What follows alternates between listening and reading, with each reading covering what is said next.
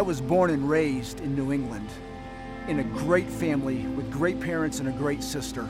It was winters and falls in, in Massachusetts, and then uh, idyllic summer on the Maine coast every year. I was able to play football, baseball, and basketball, and captain all those teams. I mean, it was just spectacular. Very soon after, I go to school in Worcester, Massachusetts. Again, I got really good grades, and I was able to play football and baseball. It was easy to get a job as an engineer. I was a mechanical engineer by, by degree, and I had a minor and two or three other things. But the hard part was to figure out, what is success? At twenty-two years old, I decided that success is, a, is just a great career. And, uh, and I put my nose to the grindstone in, in the brand new field called computers. I had sold my soul to rise up the corporate ladder. I convinced myself I was doing it for the family, but inside I was, I was hollow. In fact, the loneliest, most hollow day in my life was the day that I was promoted to the position that I've always dreamed of getting, thinking that that was going to be the answer to my happiness, the answer to my success as a man. I didn't have a relationship with God. I had fallen away from my spouse. I didn't know my kids. I've got everything I wanted in the career. And then I look at my dad, right? My dad is a school teacher and a, and a baseball coach. He was the happiest, most joyful man I've ever met. And, and he would look at me and say, "Son, you're a shell of what you should be." Out of love, he would say, "The good news is, is you're winning the rat race. You're getting promotions. You're making lots of money. The bad news is, is you're still a rat."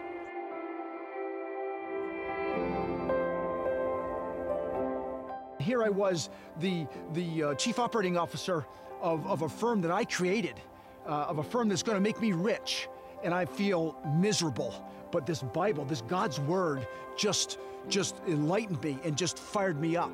By the grace of God, one of my tennis buddies, we're playing tennis at one night, one of my tennis buddies says, "Hey, you got to come check out my church. We're just about to move into the Westlake High School." And I didn't know what to expect. I brought my Bible. You know, I didn't know where to, to genuflect, being an old Catholic. I didn't know what to do, but I sat down nervously, and then the, the worship band uh, came on stage, and it just blew my socks off. Pastor Matt comes on stage, and then he speaks straight from the Bible, this loving message about how much God loves me and wants to prosper me.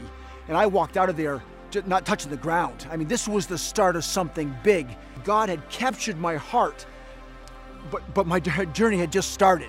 Uh, but it was so exciting, and it quickly led to giving my life to Jesus Christ and getting baptized by Pastor Mac, and it was, it was just so rewarding. I was onto something that for the previous twenty years I, I couldn't figure out, and, it, and it's about God's grace, and it's about what He's doing in my life and, and how He's given me purpose. This new relationship with God changed my perspective and definition of what success was. From being career-focused, achievement-focused, work-focused, to having a personal relationship with Jesus Christ and working for His glory, for something much bigger than myself. Today, I have a beautiful, loving wife. I've got three beautiful children, all in different stages of life, which is just a joy. I've been working on staff for the last fourteen years. I get to greet every single person as a greeter uh, uh, on, uh, in front of the building every single week. What a privilege that is. That's just a small portion of the grace God has given me and, and, and the blessings that's come with it. More importantly, I know love. I know joy. I know peace. I have a purpose, purpose much bigger than myself. I'm working towards God's glory. I'm working towards an eternal treasure. I'm working to help the people in my community know how much God loves them. And there's no job more rewarding than that.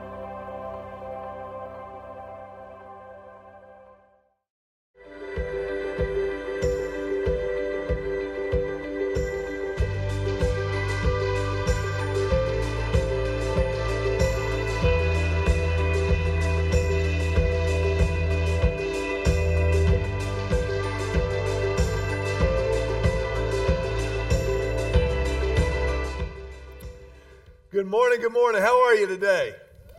Good, good, man. Y'all must have made great time on the marathon this morning if you're here already for this service. That's awesome. It's impressive. What are you laughing at? Y'all didn't all run the marathon this morning? I didn't either. I just thought I'd throw that out there. I don't know if you knew there was a marathon going on today.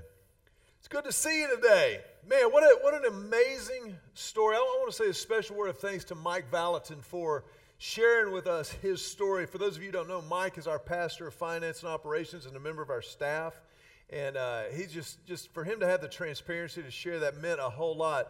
But I think it also ties directly into that song that John just did a phenomenal. Thank our band with me one time, will you? They do such a great job.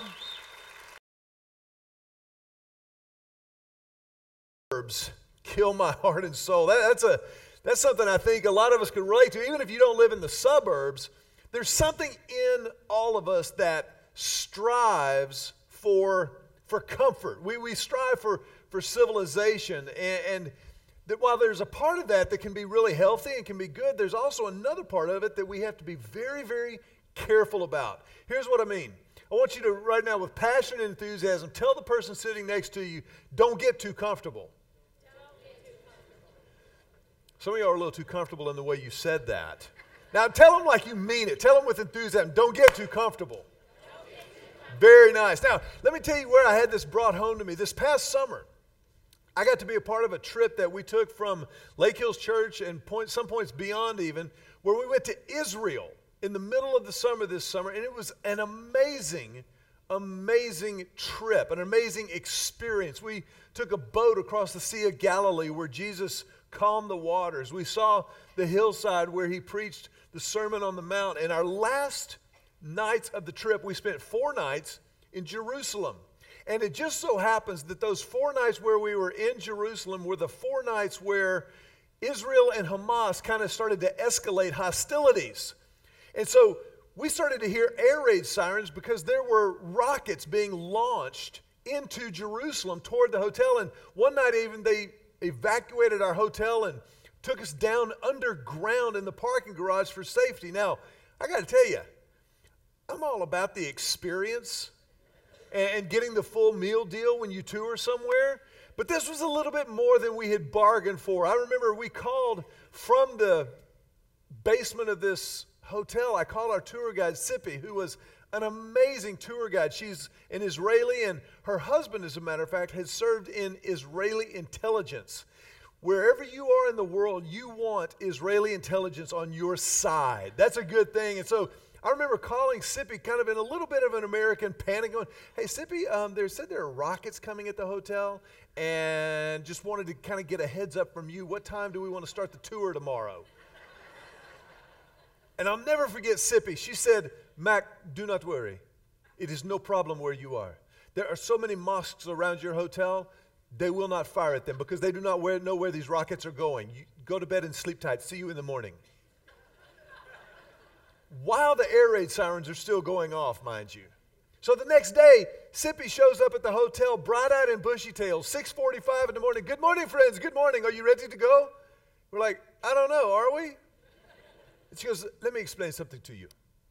This is a big deal for you. Big deal. Sirens, rockets. It's just another day in Israel for us. And there was a part of me, because along with Pastor Terry, we were responsible for the safety of our group. And I was like, you know what? Another day in Israel may be one day too many. But we went out and we were completely safe the whole time we were there. Excuse me. But it was an amazing reminder of just how comfortable we as Americans are. Most of us did not have a rocket fired at us this week. And the fact of the matter is, in our comfort, if we're not really, really careful, we can get soft. We can lose our edge. And spiritually speaking, in our quest for comfort, a lot of times we can forget the reality of evil.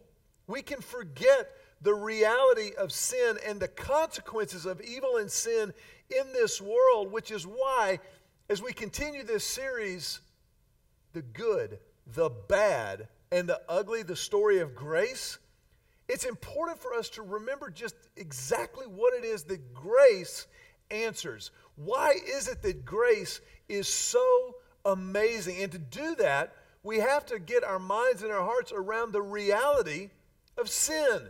sin in this world, sin in our lives.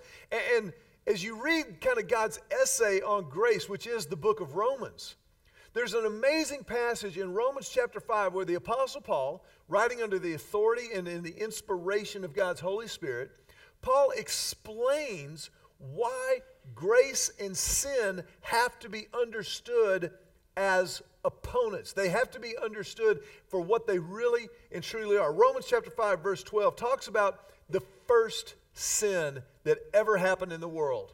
The, the original sin that's recorded, of course, in Genesis chapter three, when Adam and Eve sinned against God. They ate from the fruit of the tree of the knowledge of good and evil that God had told them not to eat from.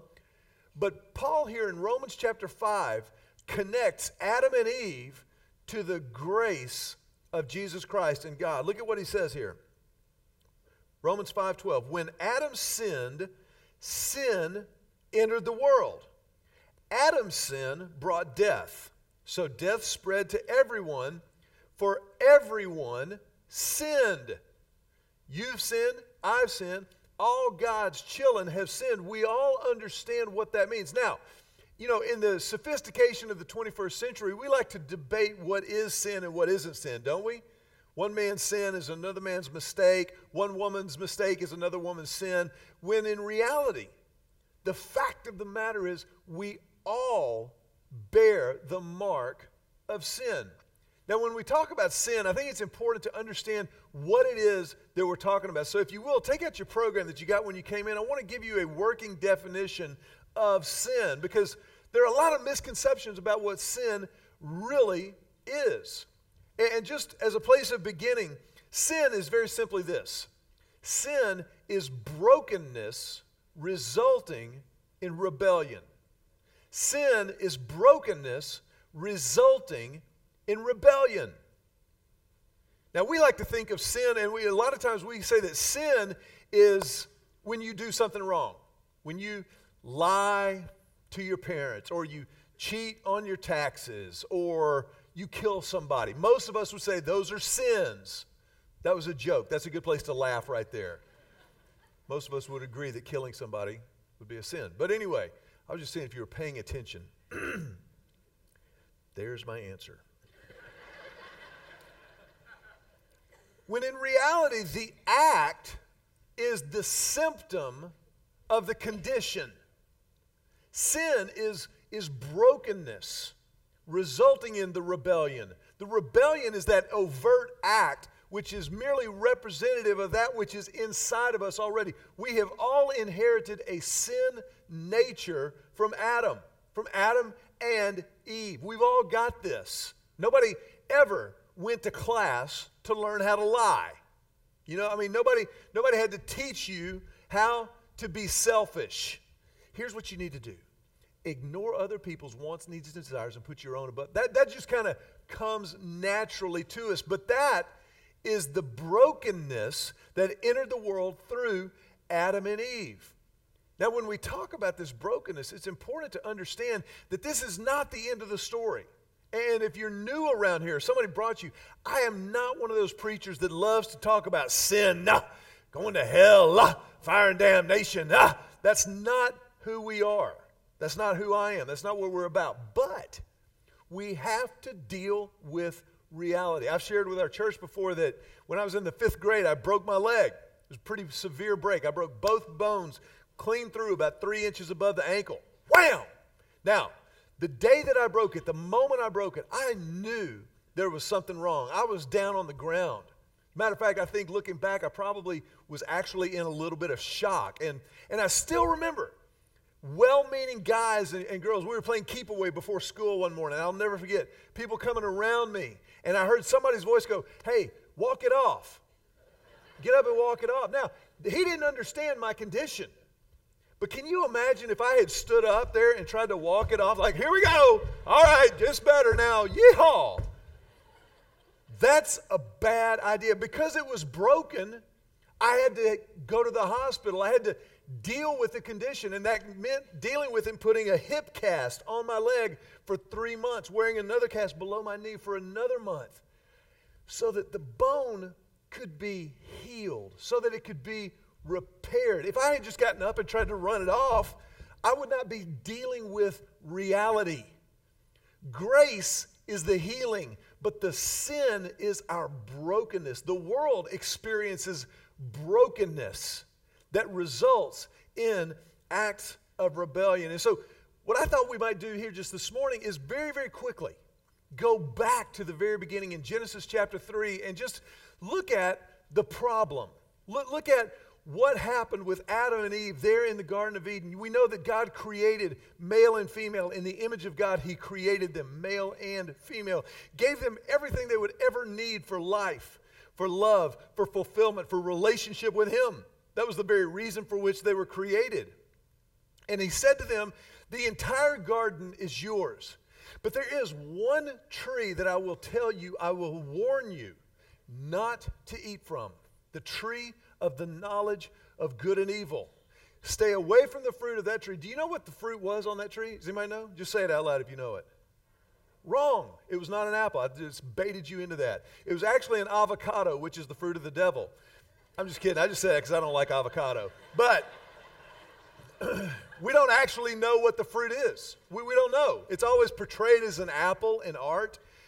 But the reality is there was something about that that would make Adam and Eve aware of good and evil. Prior to this, they only knew about good. And yet, what happens when somebody tells you don't do something? What do you want to do? That. That. You know what that's called? That's called the law of forbidden fruit. And this is where it comes from in Genesis chapter three. In Genesis three one, Eve is tempted. Now, I'm going to get to this in just a second, but isn't it fascinating that Satan, who is real, Satan, who is crafty, Satan, who is powerful, engaged only with Eve. Check this out. Verse one, Genesis chapter three. Now the serpent was the shrewdest of all the wild animals the Lord God had made. And one day he asked the woman, did God really say you must not eat the fruit from any of the trees in the garden? You see what, you see what's going on here? God never said don't eat the fruit from any tree. He just said, don't eat the fruit from that one tree. And yet here is Satan causing Eve and planting in Eve this uncertainty which causes her to doubt the word of God. That, that's the beginning of the problem. Isn't that true in our lives too? We kind of start to doubt whether or not, now did God really say this? I mean, was the Bible really relevant when it was written three thousand years ago, two thousand years ago? Yeah, a little bit, but now, man, things have changed. We've we've progressed. I don't know that the Bible is really all that relevant. And we begin to doubt the Word of God. Eve began to doubt the Word of God. But can I just take a little a moment here as an aside? Where in the wide world of sports was Adam? Where was Adam? Here's poor Eve doing battle with Satan himself, and Adam is nowhere to be found.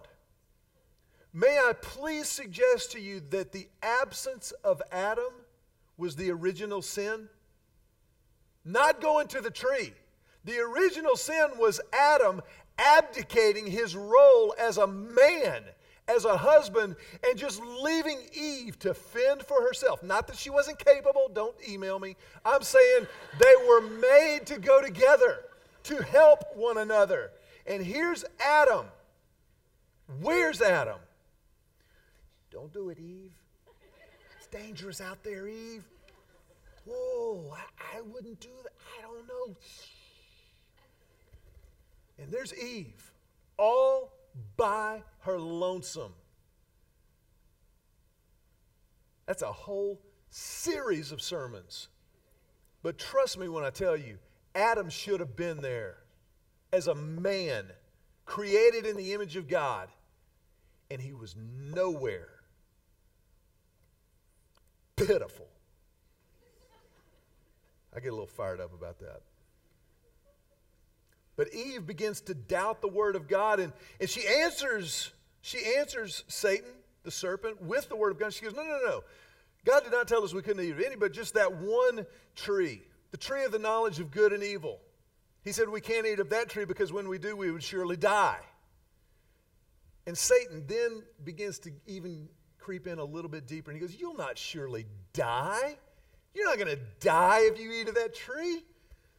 Verse five, God knows, this is Satan talking to Eve, God knows that your eyes will be opened as soon as you eat it, and you will be like God, knowing both good and evil. Oh, man, here, here, Satan has gotten really and truly at the heart of the matter, because if, if we can just kind of, you know, keep it real for a second together, just you and me, we like to be God. We do. Now, we, of course, we're too sophisticated to admit it out loud, but I like to chart my own course. I like to determine my own destiny. I like to be a self-made man. You like to be a self-made woman. And you like that. But what happens is when we begin to doubt the Word of God or the authority of God, we then begin to envy the status of God. We want that status for our own. It's where Satan came from. Did you know that Satan originally was one of God's angels?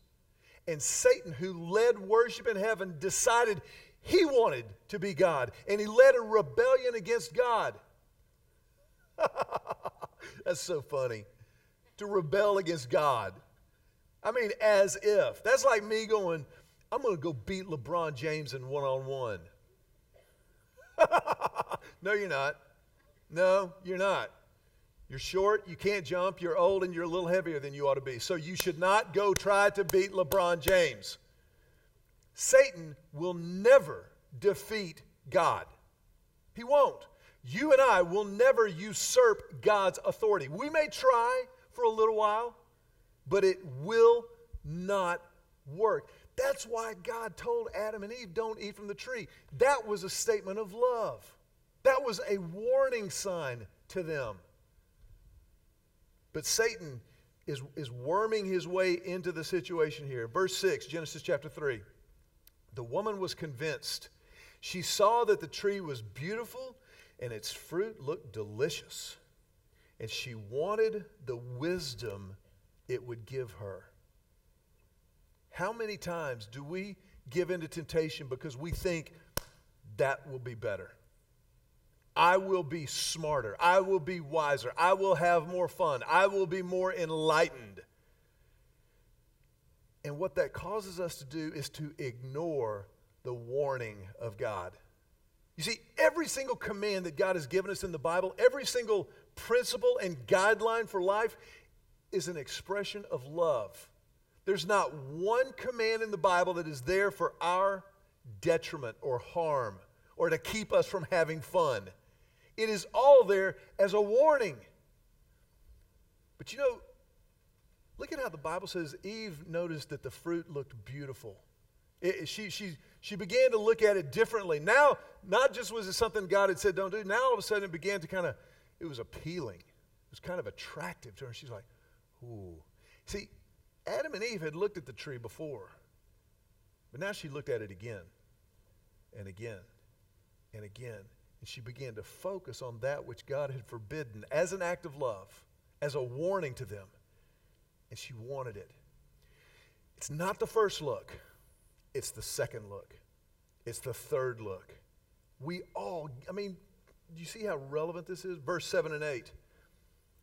She took the fruit, and at that moment, their eyes were opened, and they suddenly felt shame at their nakedness.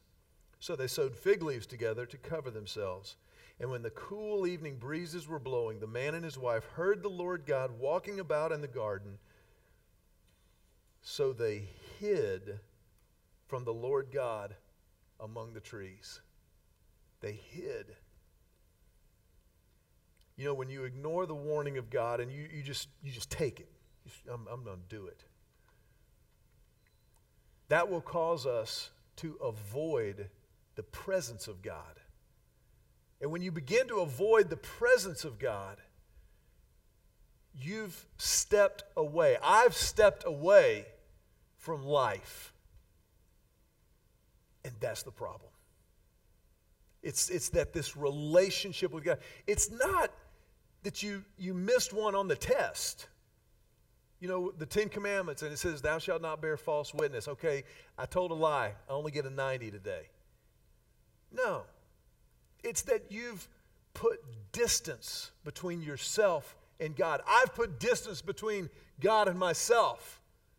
That's the ultimate consequence of this brokenness that leads to rebellion, is that we're estranged from a holy and perfect God. That's the problem. That's the problem. From Genesis three to right here and now. That's the problem. And the solution, the solution, is grace. That's the only solution there is. For those of you who weren't here last week, grace we defined as just the undeserved favor of God. The undeserved favor. God showed grace to Adam and Eve there in the garden when they were ashamed of their nakedness. They'd never put on clothes before. They, they'd never worried about their nudity. They were, they were exposed before each other, exposed before God. It was no problem. I firmly believe prior to Genesis three, not one time did Eve ever say, does this make me look fat? It never happened. Prior to Genesis three, not one time did Adam ever hesitate. Well, no, you, you look fine. It never happened. But in his grace, because of their shame, the Bible says that God fashioned garments from the skins of animals to cover their shame, so that they didn't have to be ashamed anymore. Blood was shed. You, you can't take an animal skin without killing the animal. And in that grace, God covered their shame. Romans chapter six, verse twenty-three says, the wages of sin is death. The compensation, the paycheck for sin, for this brokenness that leads to rebellion, is death. But the free gift of God is eternal life through Christ Jesus our Lord. So, I've got this sin problem. The answer is to embrace Jesus. To embrace Jesus. The answer is not, take care of your sin. Stop it. The answer is to embrace Jesus. That's it. He has extended grace. He is grace personified in the flesh. And he has given this gift of eternal life that we might know it, that we can be forgiven, restored into the relationship that Adam and Eve began and that you and I have continued to rupture. You embrace Jesus. That's it. Nothing else. Not do better tomorrow and we'll come back and talk about it. Not we'll see how you are in a month. Not complete twelve or even thirteen steps. Embrace Jesus.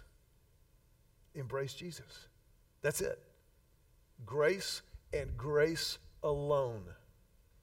Respond to his grace initiative. Because ultimately it's about relationship.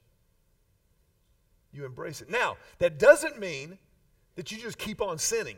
It doesn't mean that you just keep on doing whatever you feel like. It's all under grace.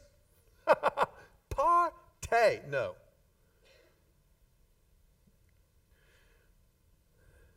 Second Corinthians twelve nine. Jesus said, my grace is all you need. My power works best in weakness. So now I'm glad to boast about my weaknesses so that the power of Christ can work through me. His grace is sufficient, and in his grace, I will honor Jesus. I will honor him with every part of my life. I will trust his word. I will show up and fight the good fight and run the good race.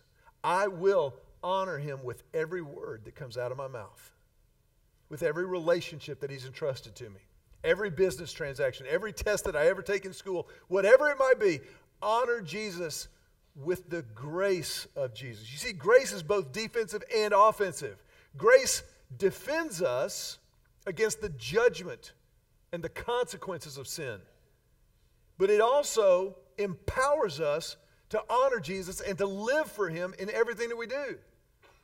And the great theologian Vince Lombardi once said, the best defense is a good offense. If your offense is on the field, you're keeping their offense off the field. Go do something. for his kingdom, for his purposes, by his grace, in your weakness, in my weakness. So I, I boast about the things I don't do well. I, I will celebrate the fact that I can't. And I will watch and I will work in the grace of Jesus Christ. The good and the bad and the ugly. Grace and grace alone. I want to ask you to bow your heads for just a moment. And as you do, I want to invite you to think about that passage that I read in Romans. That the free gift of God is eternal life through Jesus. The free gift. The grace gift. If you're here today and you've never received that personally and definitively by saying, God, I need grace. I accept your amazing grace. Why not right now? Why not just right where you're sitting, begin a relationship with Jesus? Step into that grace. It's the most important decision you'll ever make, because it affects every other decision. It's the reason for which you were created. If you're here today and you've never done that, I want to invite you to pray right where you're sitting. A prayer of commitment. A prayer of grace receiving.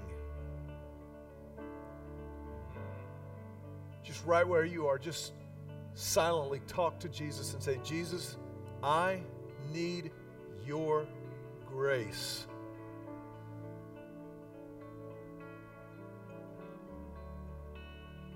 And so, Jesus, right now, I confess my sin to you, and I claim your forgiveness. Not because I deserve it, but because of your grace. And I accept this gift of life that is truly life,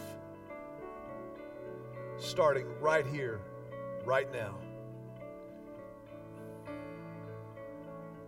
Jesus, I pray this prayer in your name.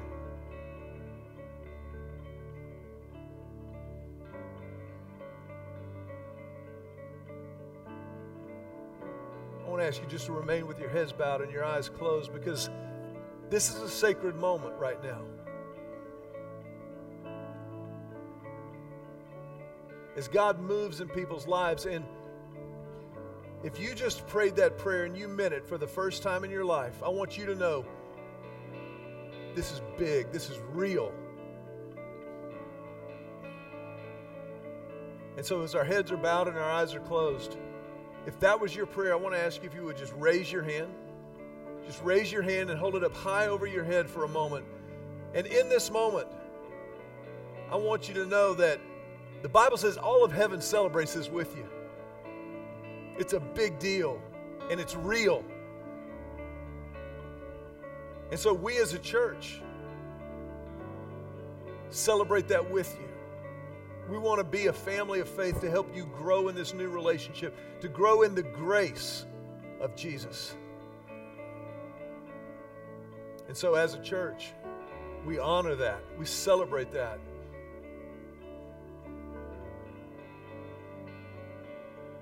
And so I'm going to ask you if you would put your hands down and allow us to put our hands together and tell you, welcome home. Welcome home.